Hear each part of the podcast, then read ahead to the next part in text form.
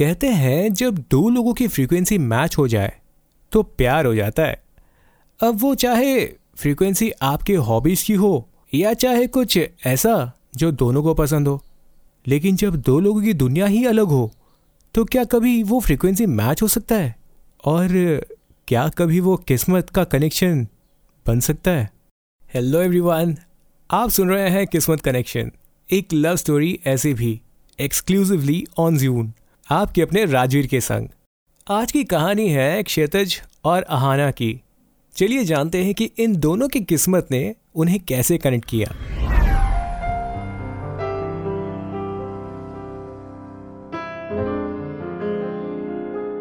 आप सुन रहे हैं किस्मत कनेक्शन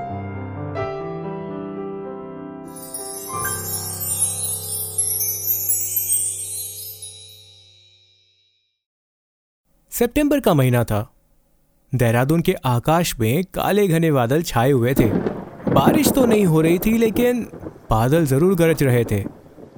अहाना पेशे से एक डॉक्टर थी और लाइफ के नाम के हॉस्पिटल में जॉब करती थी। और आज डॉक्टर अहाना का हॉस्पिटल में पहला दिन था। अहाना डे शिफ्ट खत्म करके घर के लिए निकल ही रही थी। लेकिन अचानक एक सीनियर डॉक्टर, जिनका अहाना के शिफ्ट के बाद ड्यूटी शुरू होना था उन्हें किसी और हॉस्पिटल में इमरजेंसी के लिए बुलाया गया था, जिसके कारण अहाना को उनकी शिफ्ट भी कवर करने को बोला गया था। एक मरीज़ से दूसरे मरीज़ के पास जाकर उनके वाइटल्स चेक करना और कुछ इमरजेंसी केसेस को हैंडल करके अटेंड करने के बाद आज आहाना बहुत थक सी गई थी। पूरे दिन भाग दौड़ से कौन सा इंसान नहीं थकता? आहाना की सहेलियाँ डे शिफ्ट पूरा करके जा चुकी थी और बाकी के डिपार्टमेंट के लोग और इवनिंग शिफ्ट वाले सब आए हुए थे। सब काम में बिज़ी थे, लेकिन शाम को उस दिन कोई ज़्यादा पेशेंट नहीं था। अहाना ने सोचा कि कॉल रूम में थोड़ा रेस्ट कर लूँ। अहाना जिस रूम में रेस्ट करने गई थी, उस रूम की खिड़की से देहरादून की वादियों का नज़ारा बहुत ही खूबसूरत नज़र आ रहा था। उसने खिड़की के पास खड़े हुए ठंडी हवा के ब्रीज को महसूस करते हुए नेचर के मज़े ले रही थी। नीचे कुछ घरों और बिल्डिंगों में लाइट जल चुके थे। ऐसा लग रहा था जैसे आसमान के तारे ज़मीन पर उतर आए हों। उस नज़ारे को देखकर, जैसे सारे दिन की थकान एक पल में ही मिट गई हो। अचानक बारिश की छींटें पड़ने लगी और खिड़की से अंदर आने लगी। अहाना ने खिड़की बंद किया और कैफेटेरिया की तरफ़ कॉफ़ी पीने चले गई।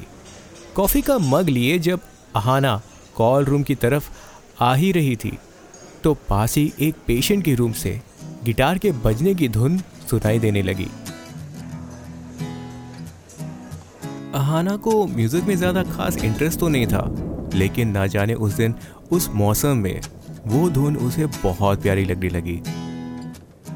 अहाना उस पेशेंट के कमरे की तरफ़ धीरे धीरे कदम बढ़ाते हुए आगे बढ़ी, और जैसे ही उसने पेशेंट के कमरे का दरवाज़ा खोला सॉरी मैंने डिस्टर्ब तो नहीं किया?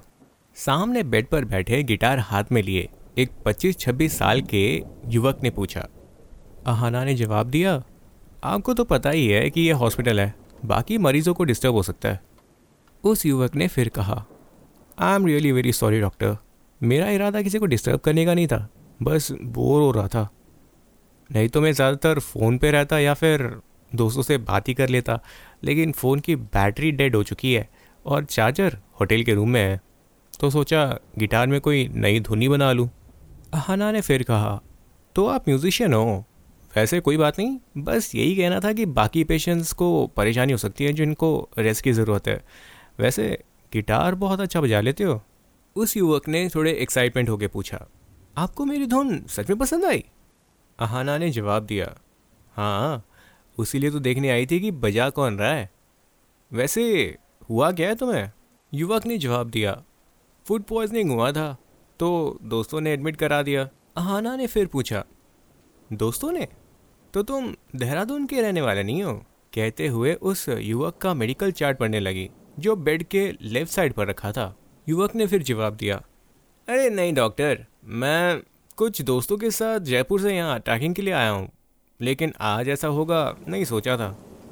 आहना ने जवाब दिया कोई बात नहीं क्षितिज तुम सुबह तक ठीक हो जाओगे क्योंकि तुम्हारे वाइटल सब सही हैं। उस युवक ने हैरान होकर पूछा, आपको मेरा नाम कैसे पता चला?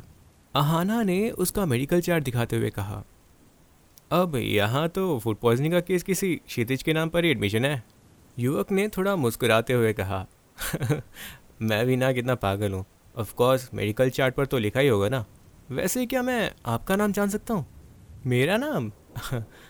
आगे आहाना कुछ कह पाती। एक नर्स ने दरवाज़ा खोला और अंदर आई और कहा, डॉक्टर, आप अभी घर जा सकती हैं। डॉक्टर मेहता आपकी इवनिंग शिफ्ट कवर करेंगे। आहाना ने उस नर्स को थैंक यू कहकर उस कमरे से निकल गई। कभी कभी किसी के साथ एक छोटी सी मुलाकात भी ऐसा महसूस कराती है जैसे उनसे कोई रिश्ता सा बन गया हो। ऐसा ही कुछ हुआ आज क्षतिज और आहना के साथ।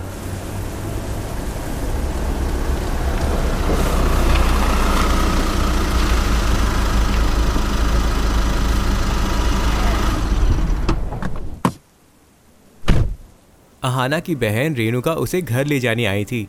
कार में बैठने के बाद अहाना बार बार वही धुन गुनगुनाए जा रही थी।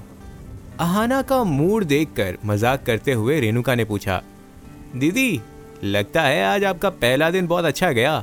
वैसे किसी डॉक्टर से लव एट फ़र्स्ट साइड तो नहीं हुआ? अहाना ने जवाब में कहा, तुम ना नहीं सुधरोगी, अपनी दीदी से मज़ाक करने लगी हो। वैसे कॉलेज में पढ़ाई कैसे चल रही है तुम्हारी? रेणुका ने जवाब देते हुए कहा दीदी, पढ़ाई तो सही चल रही है। और कल प्लीज़ अपने शिफ्ट के बाद मुझे कॉलेज से पिकअप कर लेना। कल कॉलेज में शाम तक कोई फेस्ट होने वाला है। तो कॉन्सर्ट वगैरह होने वाले हैं तो मुझे वॉल्टियरिंग के लिए बुलाया गया है। तो कल थोड़ा लेट हो सकता है। अच्छा ठीक है, मैं पिकअप कर लूँगी। आहाना ने जवाब दिया और देखते ही देखते उनका घर आ गया। लेकिन आहाना अभी भी उस धुन में मग्न थी। मानो जैसे क्षितिज की वो बजाई हुई धुन आहाना के दिल और दिमाग से हमेशा के लिए चिपक सा गया हो। अगले दिन सुबह आहाना सबसे पहले क्षितिज से आखिरी बार मिलना चाहती थी। जल्दी जल्दी रेडी होकर जब हॉस्पिटल पहुँची तो पता चला कि क्षितिज बस आधे घंटे पहले ही डिस्चार्ज हो चुका था। आहाना के मन में उसे आखिरी बार मिलने का मौका ना मिलने पर दुख तो था, लेकिन आहाना ने फिर सोचा कि क्षितिज भी तो वहाँ एक पेशेंट ही तो था, जो वहाँ अपना ट्रीटमेंट कराकर चला गया। आज आहाना के पहले दिन से ज़्यादा बिज़ी दिन था। और जैसे ही आहाना का शिफ्ट खत्म हुआ, उसने कैब बुक किया और अपनी बहन को पिकअप करने उसके कॉलेज चली गई। वहाँ कॉलेज का फेस्ट चल रहा था। रेणुका ने कहा कि थोड़ा और टाइम लग सकता है। तो आहाना भी भीड़ में पीछे खड़े एक रॉक बैंड को सुन ही रही थी।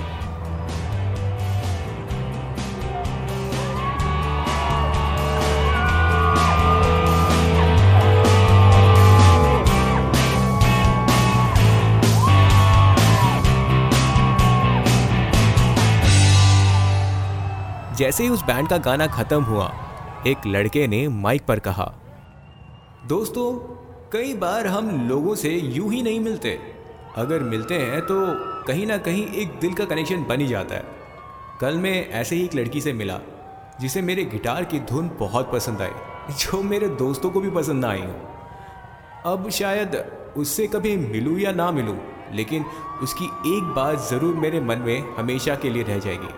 जिसने बड़े ही प्यार से कहा, अपना ख्याल रखना। हाँ पेशे से डॉक्टर होने पर शायद वो हर किसी को यही कहती होगी।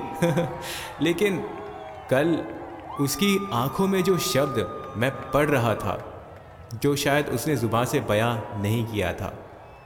वैसे आज के बाद उनसे मिलूँ या ना मिलूँ, लेकिन ये धुन उसके लिए ज़रूर बजाऊँगा ये कहकर उसने वही धुन बजाई जो उसने हॉस्पिटल में बजाई थी, और वह लड़का और कोई नहीं, बल्कि क्षेत्र था।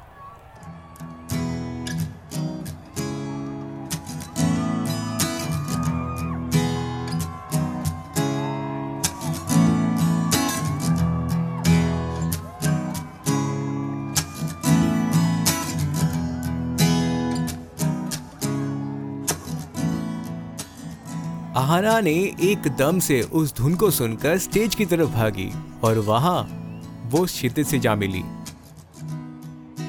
कहते हैं कि उस ऊपर वाले ने हर किसी की किस्मत के कनेक्शन का तार पहले ही निर्धारित कर दिया होता है। जैसे क्षितिज और आहाना का मिलना भी इसी बात का सबूत था। जिन्हें बिल्कुल भी ये एहसास नहीं था कि शायद वे फिर कभी मिल भी पाएँगे। लेकिन आखिर में उनके किस्मत ने उन्हें मिला ही दिया। अगर आपके पास भी कोई ऐसी ही लव स्टोरी है तो हमें आप हमारे फेसबुक पेज यानी Facebook dot com slash June studio में मैसेज या हमारे email ID June studio at the rate Gmail dot com पर ईमेल कर सकते हैं।